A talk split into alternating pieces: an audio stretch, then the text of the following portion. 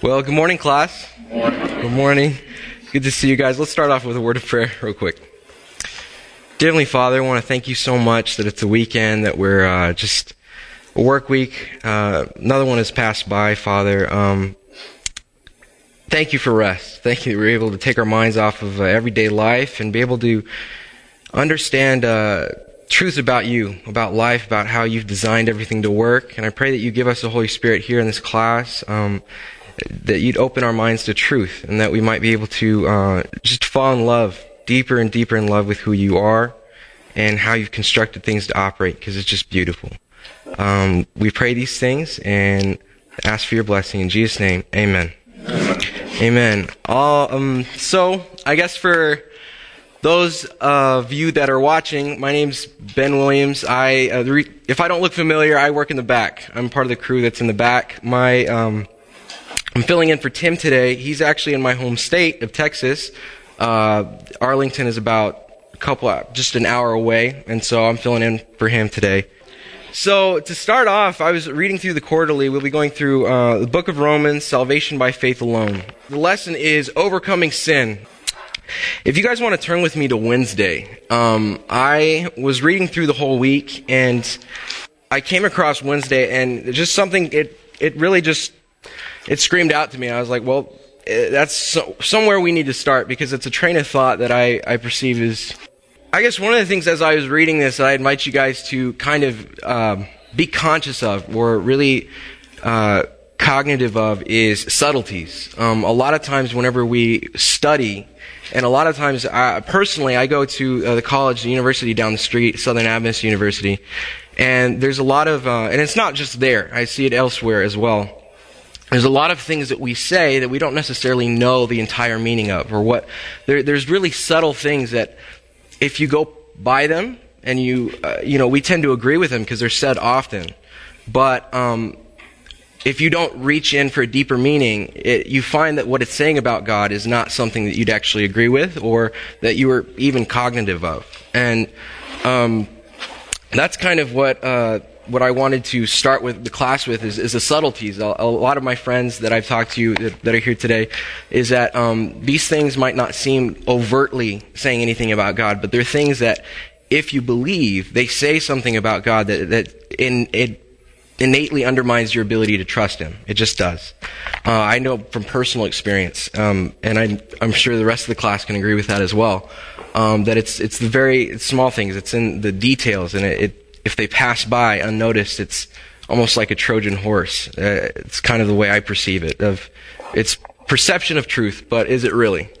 So um, I invite you guys, please help me out to discuss. But uh, it's sin or obedience. So I guess I'll just start reading. It's Romans six sixteen. And if you guys want to turn with me there, just to see the reference that they're uh, stating there.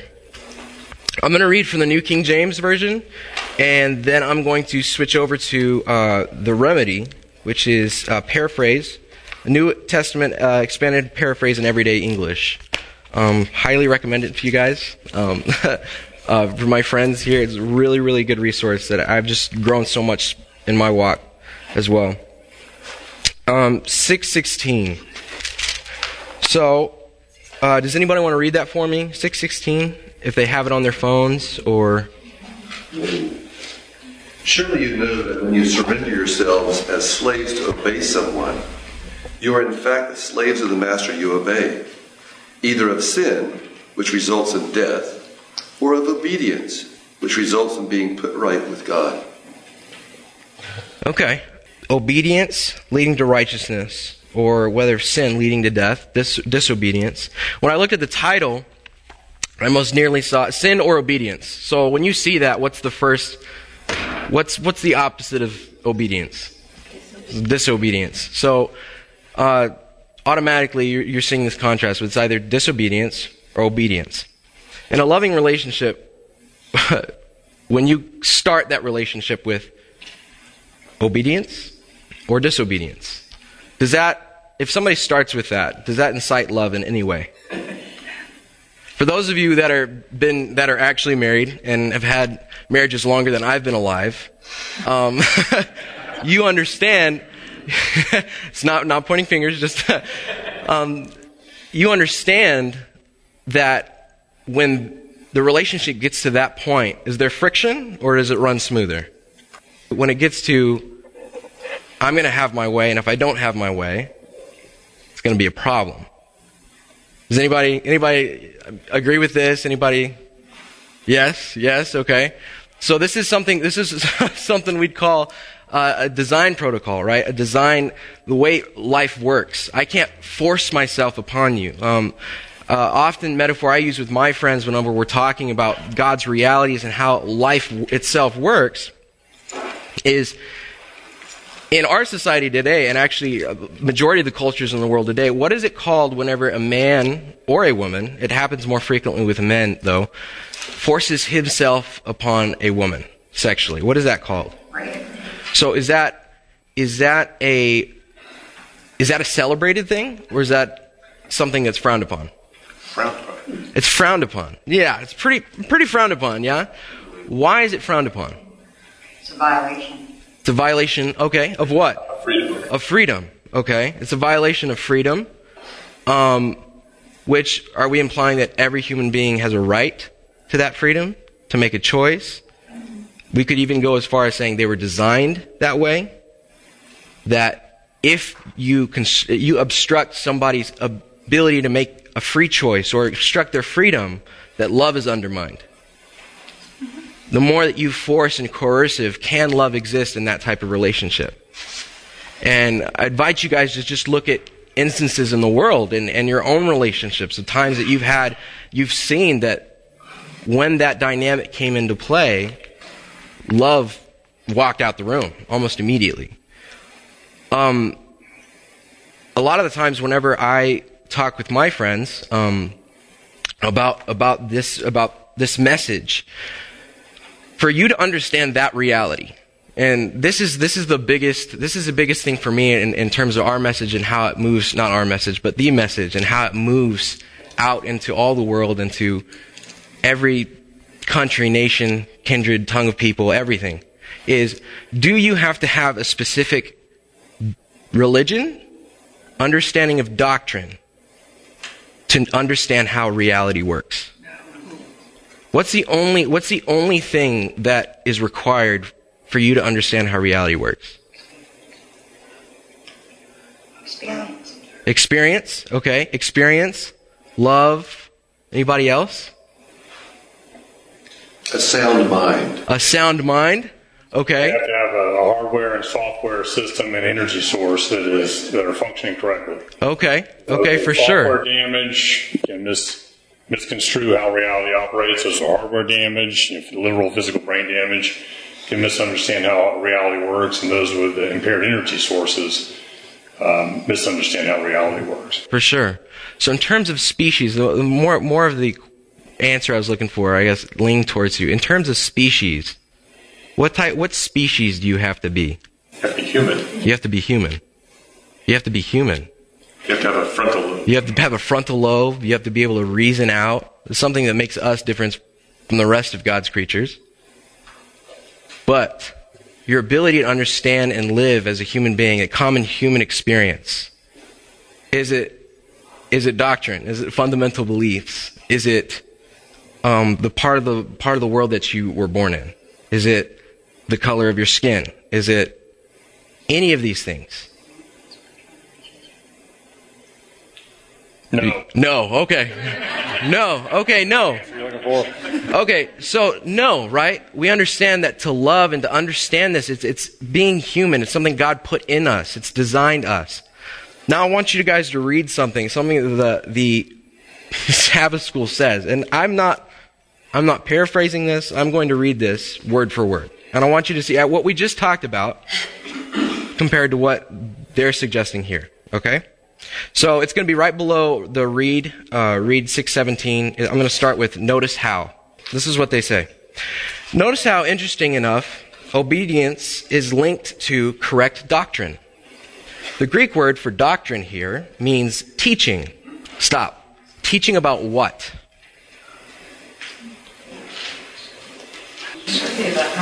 Teaching about God. Teaching about God. God is the designer of what? Everything. Everything. Everything. Reality. Okay. Teaching of reality. Okay. The Roman Christians have been taught the principles of the Christian faith, which they now obeyed. Thus, for Paul, correct doctrine, correct teaching, when obeyed from the heart, assisted in the Romans becoming servants of righteousness. We sometimes, I underline this, we sometimes hear that doctrine does not matter, just as long as we show love. That's a very simplistic expression of something that's not so simple.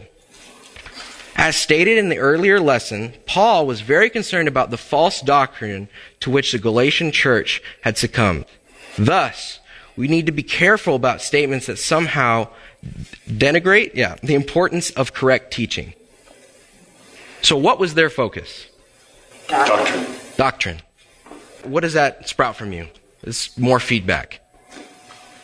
Who's to say what correct doctrine is? Who's to say what correct doctrine is? Oh, yeah, that's very true. My personal relationship with Christ is my doctrine. Mm-hmm. God has taught me more than any man could ever. For sure. In terms of the Adventist tradition that we're all very familiar with, Sabbath is the day of worship. Is any of this sounding familiar to you guys? Sabbath is the day of worship. Right? To be an Adventist, to be part of the last day people, Sabbath is the day you must worship on. And if you don't, kind of at odds with the big guy upstairs, aren't you? But we've got the right doctrine. And in terms of cooperating with Methodists, Baptists, people with different doctrines, going out into the community, we talked about love, right? What's the baseline factor? Being human. We just outlined that. Being human. There's seven billion human beings on this planet. You think God is more worried about correct doctrine? And when I say doctrine, I mean fundamental beliefs. I mean, I mean, saved by works, saved by grace. What's your perception of, of baptism? What, what's, what is your take on, on this, this word of the Bible? How is this play into our salvation? Purgatory, hell, heaven. How much time are we devoting into these things? Well, it, it is complicated because what you think or about someone will determine how much you love that person as well. Mm-hmm. They are interrelated, so it's not like you can just say what you think or the teaching you give or receive is unimportant because that affects your ability to understand and appreciate and love that person. Um, you know, I, I think that with my wife, if I don't know anything about her, it's going to be hard for me to to love her. I know we're called to love people even though we don't know anything about them, but it makes it easier if you have a correct understanding of who that person is. Okay, okay. So it's not like, I, mean, I guess you can't just say, well, it's not important what you think. It is important what you think It is important. and, and what you think about God. That's tying back into reality. Is if I have a doctrine or teaching and it says it has nothing that's in congruence with how reality actually works, have I actually taught you? For the purpose of teaching, is there actually any education? If if the education that you're receiving is not congruent with how reality works, gravity goes down. Loving relationships work this way. Have I actually taught you? You've confused us, or you have diseducated. You know, if, there's not such a word, but I mean, if you, if you, you've promoted ignorance because you have strayed from what is true. from what is true. From how I, I like that. From what is true. I almost I, the way I like thinking of it is how reality how reality functions, how it how it operates from a day to day when you when you put your head down on the pillow at night and you wake up in the morning. Nothing in reality changes. And um so I guess we'll, we'll go to, I, I underlined this, this uh, part says, we sometimes hear that doctrine does not matter, just as long as we show love. So are they agreeing with that statement, or are they saying, uh, you know, we sometimes hear that doctrine does not matter, just as long as we show love. So if I were to say, if I were to say, well, Jesus says, you know they are by my disciples by the way that they love one another. If I were to say that, I said love matters. And they say, well, doctrine matters too. I think, I mean, to give them a little credit, maybe they just are really bad at saying things. Yeah. Um, I, I would argue that love is the core, as God is love. But incorrect teaching, which is doctrine, that's how they've defined it and chosen to speak, it doesn't necessarily mean that doctrine is not important, but as long as the focus is on God and the way He loves, we can correctly understand. Mm-hmm. And if it's correctly understood, it's nothing but helpful. But if we focus on only the doctrines being the only important factor, and love is just an add-on, it's just an you know, it's an extra. Exactly. It kind Yeah. of distorts the picture and makes doctrine in the place where God should be, and it just makes it an ugly picture because then we're more focused on the rules that people are keeping than the love, which should inform the rules and how we look at the. And by rules, I mean the reality and how it should work. For sure. And I, I like what you said there. It's it dethrones kind of God's presence when, when the emphasis is on doctrine. And that's that's kind of the that's what I'm trying to point out here is that's uh, I guess growing up and I'll get to uh, growing up part of part of my I guess my spiritual walk and my spiritual journey has been correct doctrine has been what differentiate what differentiates me as an Adventist young Christian man from my my brothers and sisters that are Methodist, that are Baptist, that are not even, don't they don't hold a religion. And should I go so far to say as as human beings to feel that you have a piece of information a doctrine or a religion that excludes you and somehow makes you a saved. So i have this status. I have this status. And you need to be a part of this. As opposed to the other model where what we teach in this class is what is sin? Sin is an infection. Sin is an infection of selfishness that's that's captivated us all. That, that leads to death. When you let go of life you die. This is a natural, this is natural design. That's how things work. It's a reality. At the end of time, I like, I like thinking personally, and I, I tell this to a lot of my friends, is the end when the wicked are destroyed and they're punished. When you let go of life, when God gives freedom, God gives freedom. This changed my whole perspective how viewing God and viewing His love for us is when you, when you let go of life, what happens? Just naturally. You die. And God, God is so loving that He gives everyone free choice. He, he, he, went as far as to die on the cross, not only to provide a cure, but to go as far as saying is, I will never take away your free choice. You know, the, the, the, the, the children that say, the children that say, oh, if God's so all powerful, can He make a rock that not even He can move? You know, it's this, this loop of, of reasoning. And I like to think of free choice that He's given each and every one of us as that rock that He will never, not that He can't, but innately because of who He is, if He were, He wouldn't be who He was. And that's why when He was talking to the Israelites, He, he literally said, He said, I am. It was just, it was just a statement of existence. You know, try, try doing that with your friends saying, you know, well, I am was at the other day. It just doesn't make sense. But for him, it's, it was a state of being. He said, I'll never change and that I would go as far as dying before I would ever take away your free choice. Well, I just think that the doctrine is really, really important because if it means teaching, it does matter to me. For example, we have three little kids. If I teach them, you can go on the highway and nothing will happen, that's wrong doctrine and it'll have an effect. So For that's sure. why it's very important to me that I teach them that it's what, what is the truth. The truth is you cannot go on the highway and it'll hurt you. For sure. And I would actually agree with that. That is doctrine, of course. That is, that is a form of doctrine. Um, and I guess So what's it based on?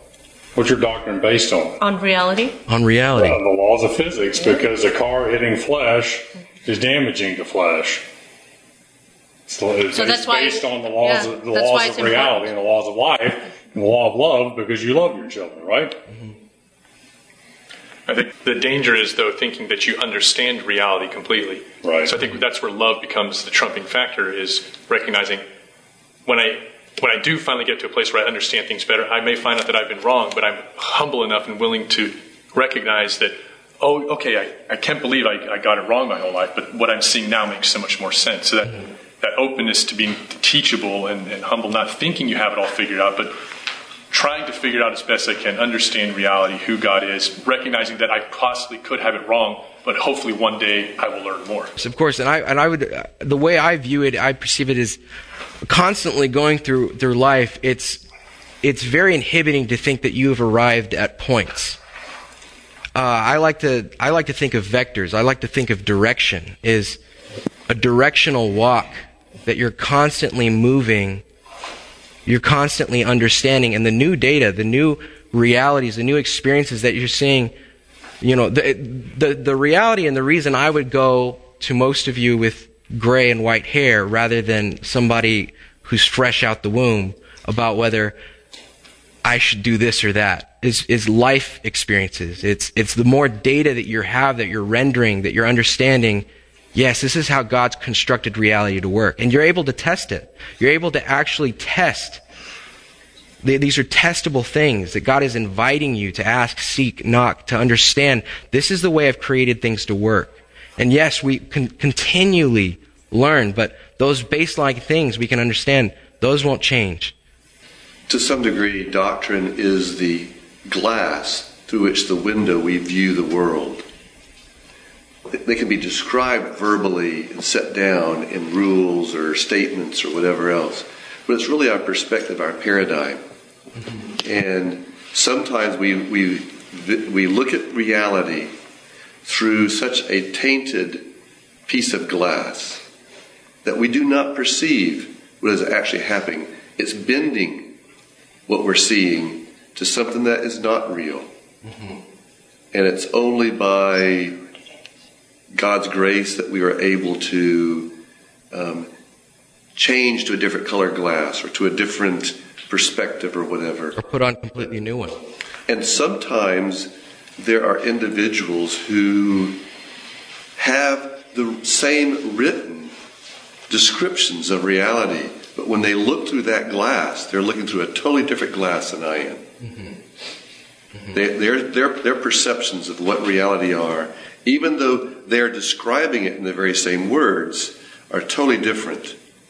I had an experience when I was getting ready to start my professional life, which I'd finished my residency and I was going for my first job.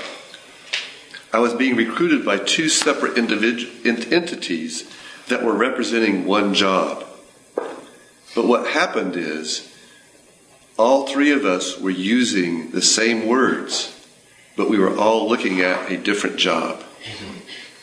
And in the end, six weeks before I was supposed to make my move, I had to cancel my move and not go to my first job because I realized that all three perceptions were not, even though we're using the very same words, mm-hmm. our perceptions of what that reality was was totally incompatible. Your emphases were different. Your yeah, presuppositions were different, of course.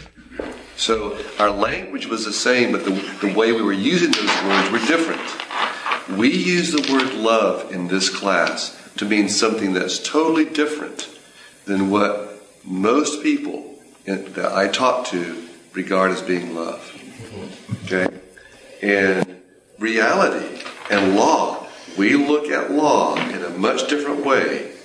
And so you can be using the same words with your Christian brother and not be talking about the same thing. I think it's very important that we give them leeway. You know, someone said something about a recent controversy that said, there's room on the beach. And I think there should be room on the beach to accept more than just our little focus of glass. For sure. And not, not to negate anybody else's experiences or perspective thinking that our own is right. But uh, I guess, and I don't know whether this is a healthy, and this is why I'm presenting to the class. I'm wanting you guys to, you know, educate me and help me as well. Is a lot of times in terms of uh, people's choices. One, uh, actually, uh, Tim, uh, his book, The God Shaped Heart. How many, how many of you guys are familiar with? I mean, pretty much a lot of you guys. Yeah, I'm actually doing a life group uh, on it right now, and one of the things that, in terms of decision making and moral decision making, one of the one of the things that he says in there that I really rings true with me is: Have you ever noticed how there's some people in life that they just on a regular they consistently make better choices, better decisions than other people in life, just consistently. It's uh, not I, I it, he doesn't go on to say that it's a genetic thing. I mean, although it could be affected with your mental your software and stuff like that, but it has to do with correct doctrine, I guess. But and, and that like like I'm glad Wendell brought that up is that when we say doctrine, it's twofold. There's doctrine of what makes me an Adventist, what makes me an Adventist fundamental beliefs, 28 fundamental beliefs. This is what if I believe these and I'm in this this route here, I'm an Adventist. You know, and then Methodists believe one thing and Baptists believe another. And, and then there's doctrine that we were talking over here of doctrine that I teach my children. And teaching that I would. And, I, and I'm saying, and one of the reasons I brought this up is because of the doctrine that they're talking here is referring to I'm an Adventist. This is what this distinguishes me as an Adventist, a Methodist. And I was wanting us to look the way that she was talking, that was doctrine for the, pur- for the purpose that the concept that it is is for teaching about truth, about reality, about how life works. And um, and one of the things is when you look at the way reality works, that's not the, something inherent to myself or my own perspective. If you think about it, my perspective is being bent or yielding to, not being bent, it's yielding to things that are outside of myself. When I tell you that gravity goes down, it's not simply my perspective. I'm telling you a reality. When I tell you that love exists, the only way it exists, if there's freedom, there's, and, and there's selfless giving involved in it. For me to tell you anything different would not be grounded on something outside. It would come from myself. It would come from my own understanding. Which God is saying, lean not on your own understanding. And as it applies to what He's created in life. Go ahead. You were talking about doctrine, and I come from a Methodist church when I was younger. What brought me to this church was the Sabbath. Mm-hmm. I had never heard that. I read the commandments, but I didn't have anybody focus on Saturday for me. And I'm very thankful for that because it brought me to a new light. It brought me to truth that I did not know. It brought me to a big, gigantic bunch of people who knew things I didn't know. Mm-hmm. But when it comes to the 28 fundamental doctrines, like I can't marry my husband because he's not married as an Adventist, but he is, he, or I mean, he's not baptized as an Adventist, but he's baptized in Jesus Christ. Mm-hmm. To me, that meant more than being baptized as an Adventist, or that you have to stop drinking, smoking, cussing, breathing to be an Adventist. to me, God accepted me the way I was. I, when I found God, I was the biggest pothead you ever saw, and an alcoholic. So I'm very thankful for not listening to doctrine, or I wouldn't be here. That kind of doctrine. For sure. Thank you. Uh, doctrine and denomination I'm, by me, I'm going to read a verse out of Acts chapter 11, verse 26. This is the clear word. He found Paul and brought him to Antioch. For a, for a whole year, the two of them worked with the believers, teaching them and adding more converts to the church. In fact, it was in Antioch that the believers were first called. What were they called?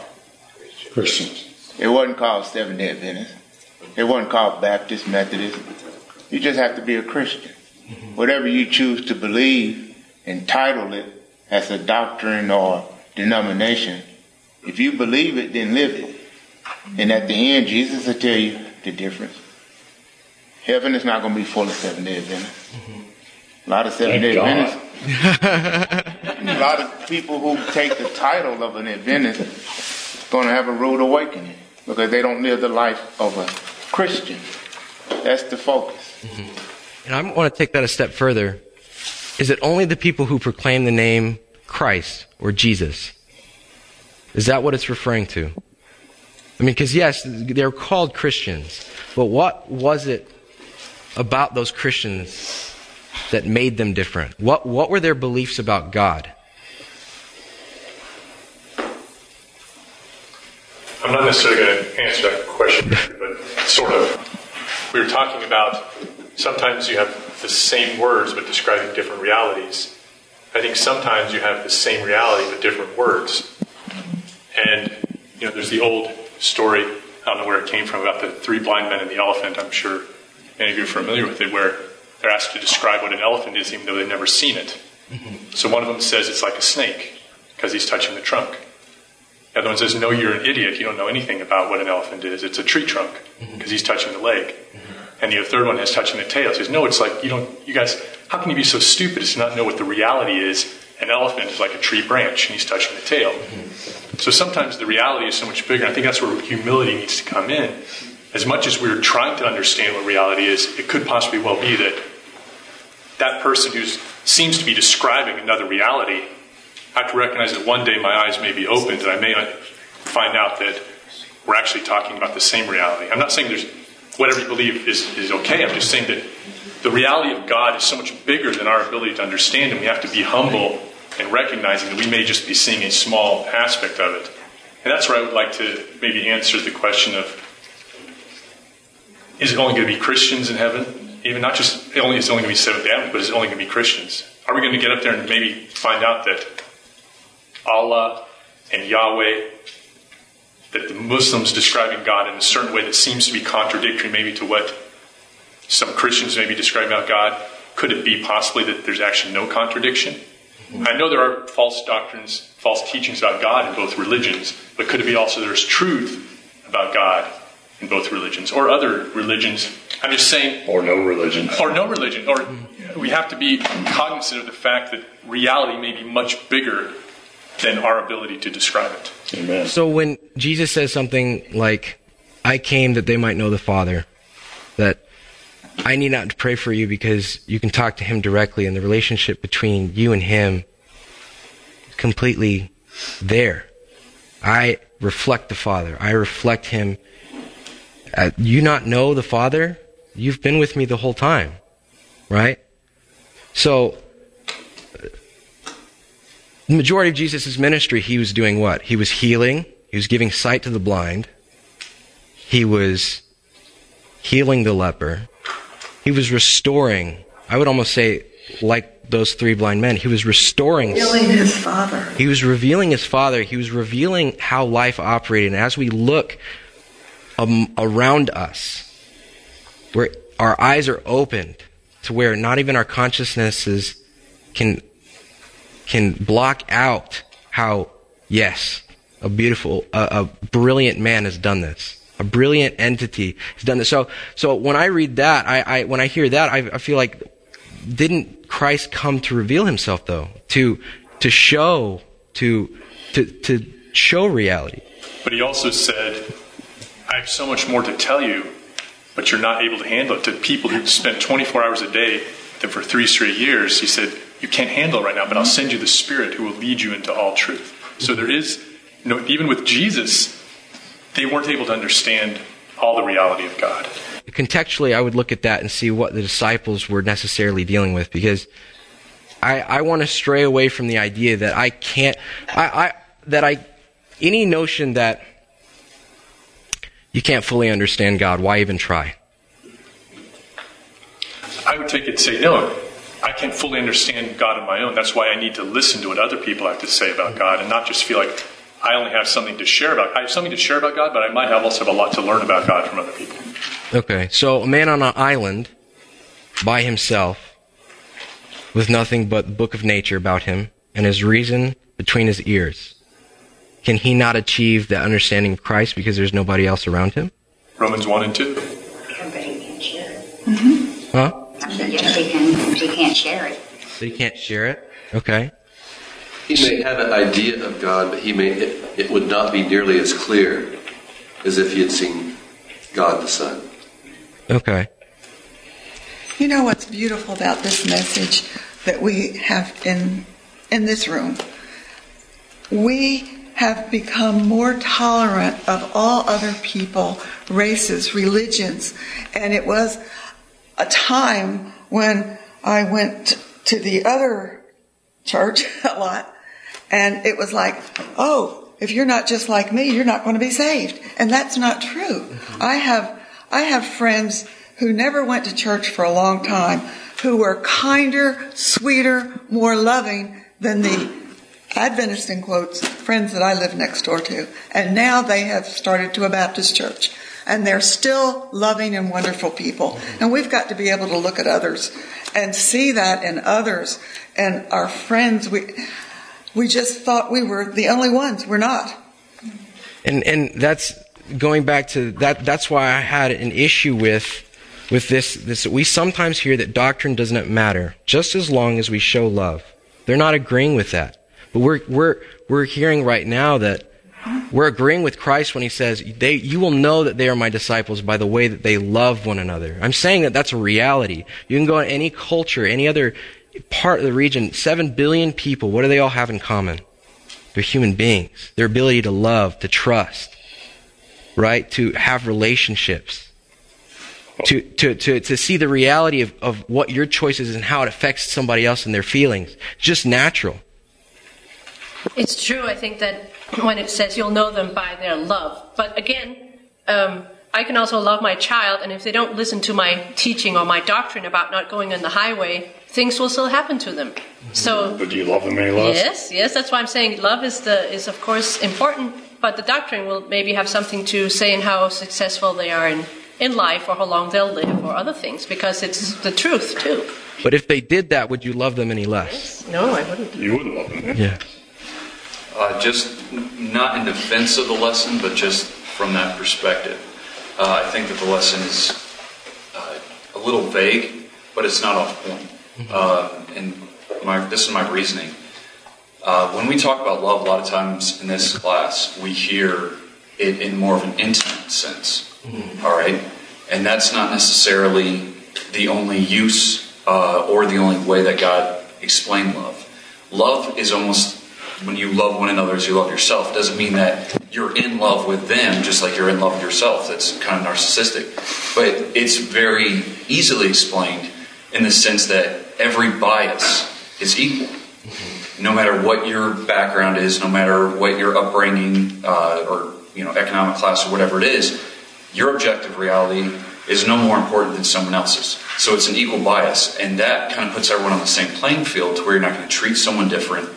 You're going to appreciate them and their ideas just as much as you want them to appreciate you and your ideas. So now that's nice for a uniform platform. But what the lesson is discussing is teaching about Christ and his life. And what are we supposed to glean from his life? And that is the doctrine. Mm-hmm. The doctrine is the explanation of Christ, how he made reality work, and how we can best thrive in that reality.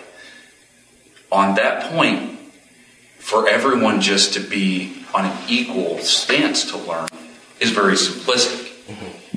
To say that don't worry about the direction or where to, to take steps in the right direction to learn of Christ's life, to learn of that reality, just love everybody.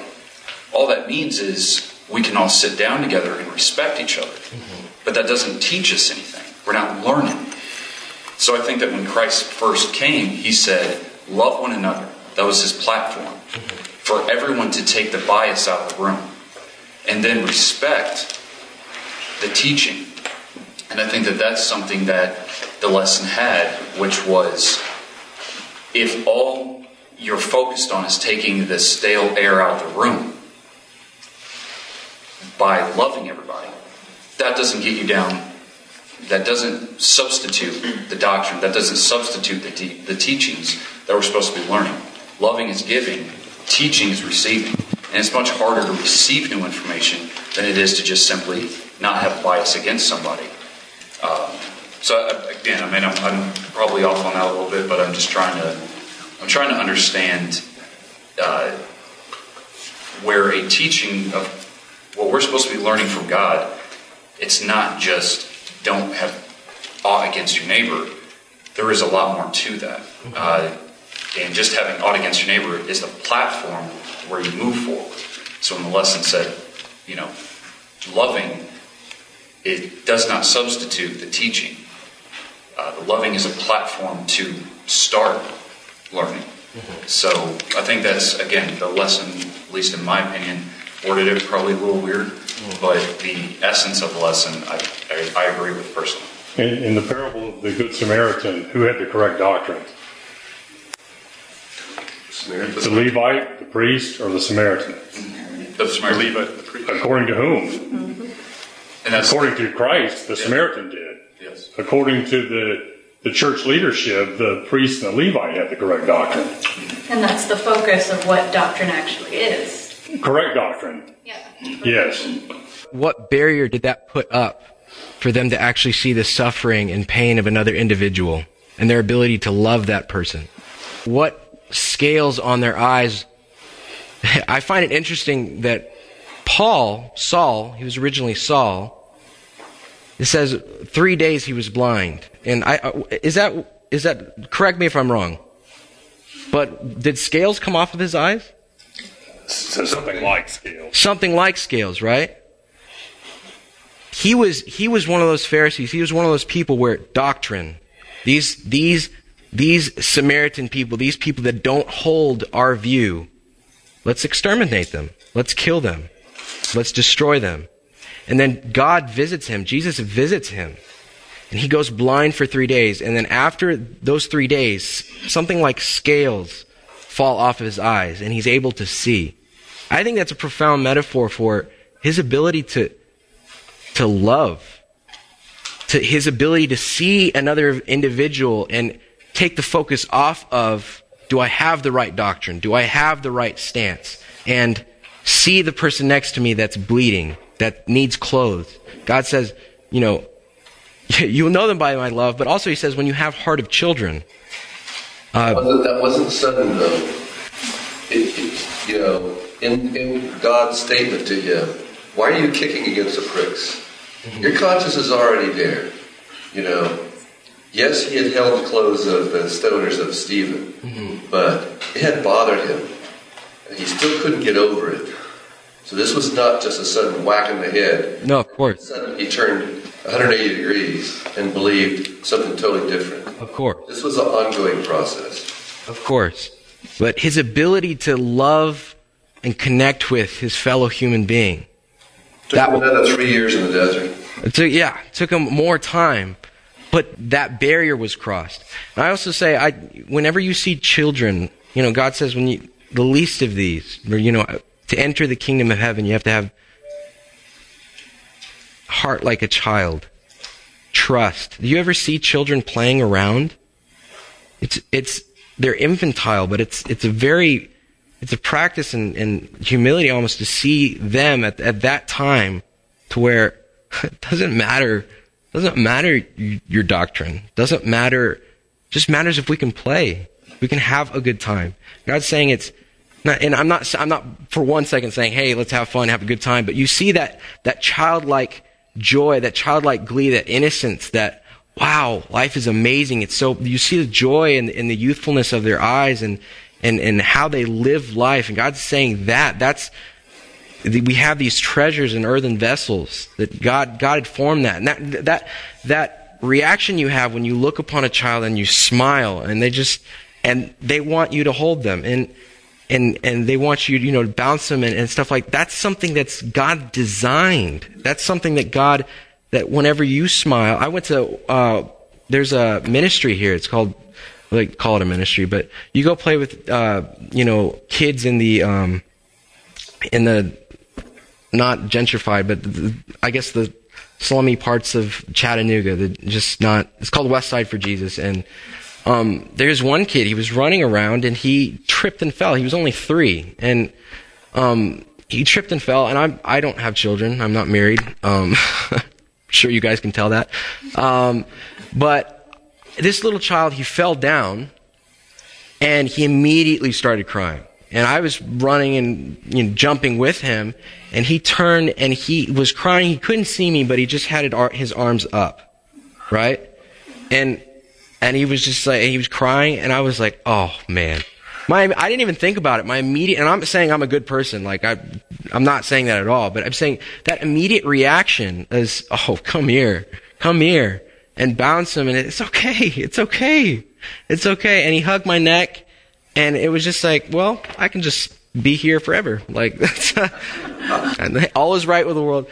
And I just, that's how God has designed life to work. And that's why I keep on wanting to have our identity, not with doctrine, not with doctrine of religion, but of the experience, the human experience of innately you understand what that feels and the joy it brings to love and be loved. To have a child, to pour out yourself for that child and selflessly give and see that child receive it and be joyful. That's a human experience that is common amongst the world, cultures, everywhere on earth. And I'm saying, I, I want to go as far as to say, and I'll get to your question, I'm so sorry. I want to go as far as to say is the last movement. The last movement is when these scales from our eyes of doctrine, religion, your views goes to we're all human beings, created in the image of God, designed by a God of love what does that mean? That means that regardless, that what, that's what heaven looks like. Heaven doesn't look like a bunch of people with patches on their shoulder that says, I was an Adventist, you're a Methodist, you know, you came from that time period, I came from that time period. Heaven looks like a, a place where humans from all walks of life, all periods of time, can smile and look at each other and say, that's our God. That's what he's like. He, we, we have known who he is, and we want to be here forever. Regardless of race, regardless of doctrine, nobody will be, nobody will be showing those.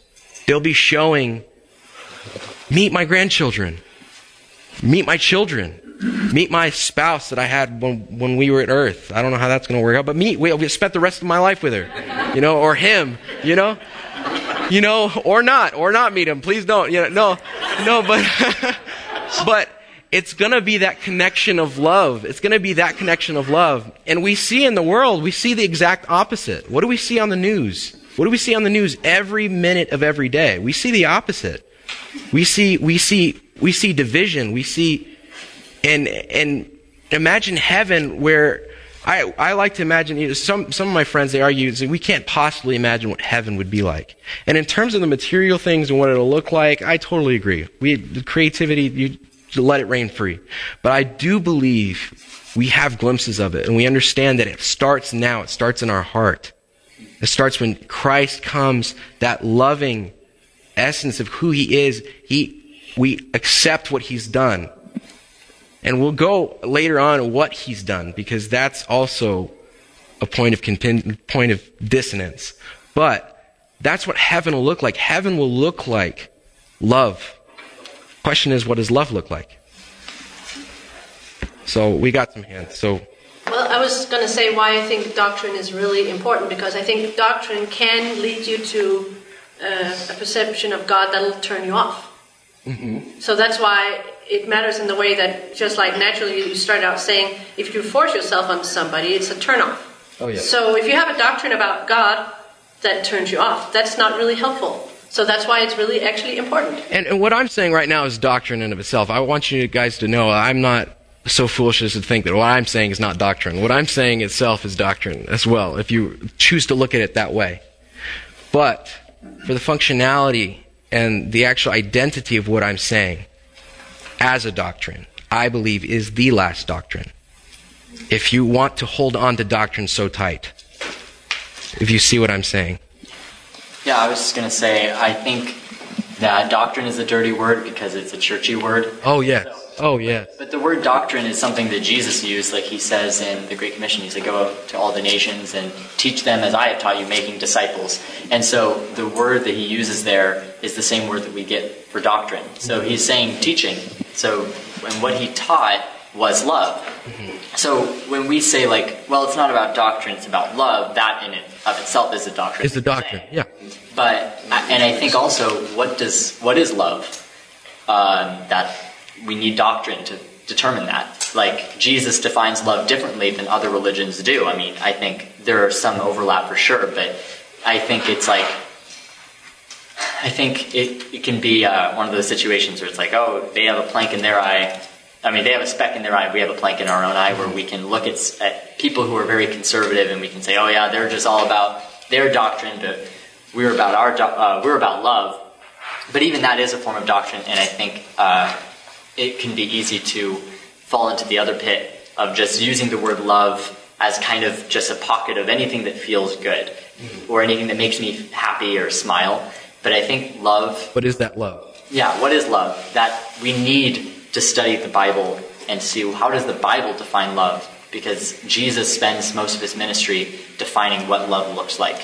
And it, and it's I think a deeper concept than I think we realize. So I think doctrine. I'm defending doctrine a little bit. Okay, okay. So let's let's look and and I guess what I'm pointing to and, and what we we tend that's one of the reasons I started with subtleties is it's the subtle things. It's the very subtle things that we want to define that we want to understand because if they don't go unanalyzed, they have things like what I'm about to say right now. So we're talking about doctrine. So I'll I'll give you an example of a doctrine and you tell me what you think. What what you think it says about God himself. So there's a song. I was talking with a friend. It's called "Oh Come to the Altar." You guys know it? I know some. Yeah, some of you go, "Oh come to the altar, the Father's." So, "Oh come to the altar, the Father's arms are open wide." So tell me this next part. Tell me what this says about God and what doctrine it's speaking. Oh come to the altar, the Father's arms are open wide. Forgiveness was bought with the precious blood of Jesus Christ. Anybody? It says that God wouldn't forgive you if Jesus hadn't done something to make him.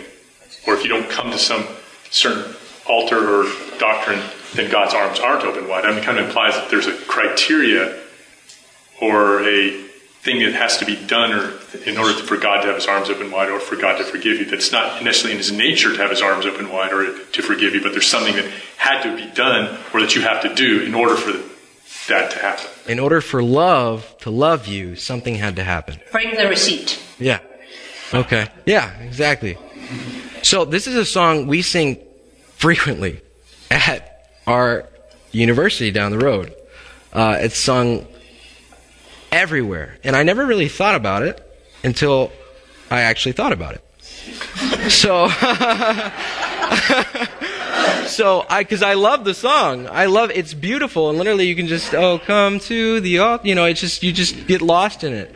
But the reality of what it's saying about God, if we, we boast and we praise a God of love. God is love. For the Lord is good. His mercy is everlasting. His truth endures through all generations. That's the Psalm 105. But God is love.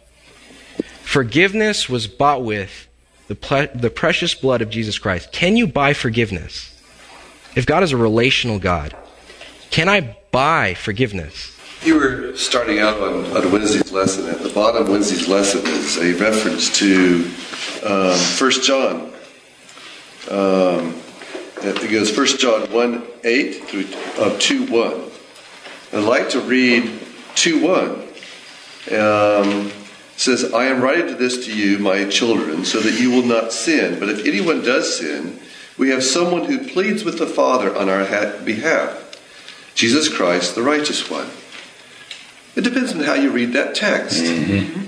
You know, just like the song you're just quoting, depending upon the perspective on which you read those words, means 180 degrees different. Mm-hmm.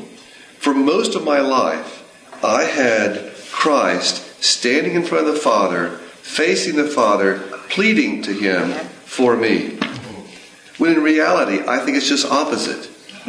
Christ is standing in front of the Father, representing the Father, pleading to me. He's pleading with the Father to me. Okay? And so if you if you sing that song with the perspective of Christ is pleading his life to me, it makes all the difference in the world. Okay? We have turned Christ around in our minds from the direction he's facing. Romans 8 Who can separate us from the love of God? It's not the Father, it's not the Spirit. They're all with Christ, pleading to us his love. Okay? And so, depending upon what direction you're reading these words, can mean all the difference in the world of what it says about God. Very well said. Very. Anybody else have anything to add to that? Well, just talking about buying forgiveness. Um, if you if you owe if, if, if you owe me twenty dollars, and he comes and says, "Here, I'm paying the twenty dollars that you owe me," then do I need to forgive you that debt? Or if I say, you know, don't worry about that twenty dollars, does anyone need to come and pay it? So it's got to. It's almost like you can't have both together. Either you've got to have some debt being paid or some debt being forgiven. Mm-hmm. But it's kind of impossible for to buy forgiveness. You either pay the debt or you forgive. Mm-hmm. And, and, the model that we, we use here, and frequently because we have these two, we have imposed law that we often call it, and design law, and we have these two warring methods of how God runs His government. And one of the ways I like to get out of the muddle of that conf- that I guess conflict in my mind, just because I grew up with the imposed law, that there was a debt that needed to be paid, that I had messed up with the ruling authority, and it debt needed to be forgiven. It, something had to be paid um, the cannon had to fire one way or another. It just God's mercy moved the, the, the direction of the cannon, but He has to remain just. Now, we don't believe that. I would say we don't agree with that. We would say that there's an infection and God came to heal. The only way He could have healed is by entering into this flesh and providing a cure. But I, I like to draw a distinction is what did Christ really do? He was pleading with us. He was pleading with us because he wanted us to accept this cure. When your fear, when in fear and selfishness, we know what that looks like. We know what love and selflessness looks like. This all of, I guess, nature, we can even see it. You see these two contrasting realities. You know, I, I walk from my class, I walk from my room to my classes every day, and I see birds that are on the sidewalk that fly away when I come near, and then they come back once I've passed. Now, why do they do that? Are they trusting me? Are they, are they, are they wanting to give me my space, or what? What, what's the problem there? Fear. Fear. Fear. And if we're afraid of life itself, we're afraid of God, He goes as far as any means, any means. He emptied out heaven. If the last thing you, there's, if you give everything else, the last thing you could give to tell the truth, to say, no, I'm for you, not against you. I want you to be healed. I want you to live. Please take this. That's love. That's, that's God pleading with us. That's not God, I'm sorry, you broke a rule. Dad upstairs is not going to be happy unless I kind of take it. So, uh, you know, that, there, the separation for you to just subconsciously that it hinders you from having a loving relationship with God Himself. When you look at it, He's trying to heal you. And it's not just even looking at it that way, it's the reality is He came, He's the second Adam. He came to do what none of us could do for ourselves. Heal this heart of selfishness and fear. You want to know what heaven looks like? Do the flip opposite side. Imagine a place where I'm walking on the sidewalk. Birds don't fly away from me in fear. They fly towards me in trust, in love. How, how much we see these realities every day. If you open your eyes, it's all over. It's all over. The birds are flying away because they are in fear. You are a big entity. You are huge compar- in comparison to them. How big are we compared to God? An infinite God. And for him to come close to us. What happened to the, kid, the Israelites in Mount Sinai? They said, Oh, oh, you talk to him. You talk to him. We'll, we'll be over here. They were afraid. They were fearful. So, what are one of the ways that God overcame that? He came as a human being like you and me. He talked like us. He walked like us. He walked with us. He bore our, our inflictions, our, the things that, the things that, that we struggle with on a day to day basis. He could relate to that. So heaven looks like those birds that don't fly away in fear. Don't fly away in fear. They, they fly towards you. They, sorry about that. They fly towards you. They fly towards you in trust and love. If you want to know what heaven looks like, that's what it looks like. Just imagine birds flying towards you, not away from you. Okay? And that's what heaven's going to be like as well. It's going to be full of people that are wanting to be closer to God, not farther away. Because He can be trusted. Because we could be held in the palm of His hand and we would just be happy. Happy, happy, happy. If you want to ask me afterwards, we kind of have to close. So, um, I'm so sorry. Let's close with a word of prayer, guys. Dear Heavenly Father, I want to thank you so much, just how loving you are, just how, how brilliant you've made just the universe and everything according to who you are, Father. Your being, who you are, is just so beautiful, and that's what draws us to want to be with you for eternity. Heaven is going to look like a family. It's going to look like a family of people that love one another, that want to be with one another, and want to be with a God of love, the God that you are, God that is good, that will give everything to, to save his people home. I pray, Father, that we go throughout the week, that you would help us to see more of more of your realities, um, just as they speak to the great controversy and how all this is played out, and we might see your love. Be with us as we leave here and open our minds to truth, Lord, ever more and more, and that we might increase in our, our trust for you and our love for you. We pray these things in Jesus' name. Amen.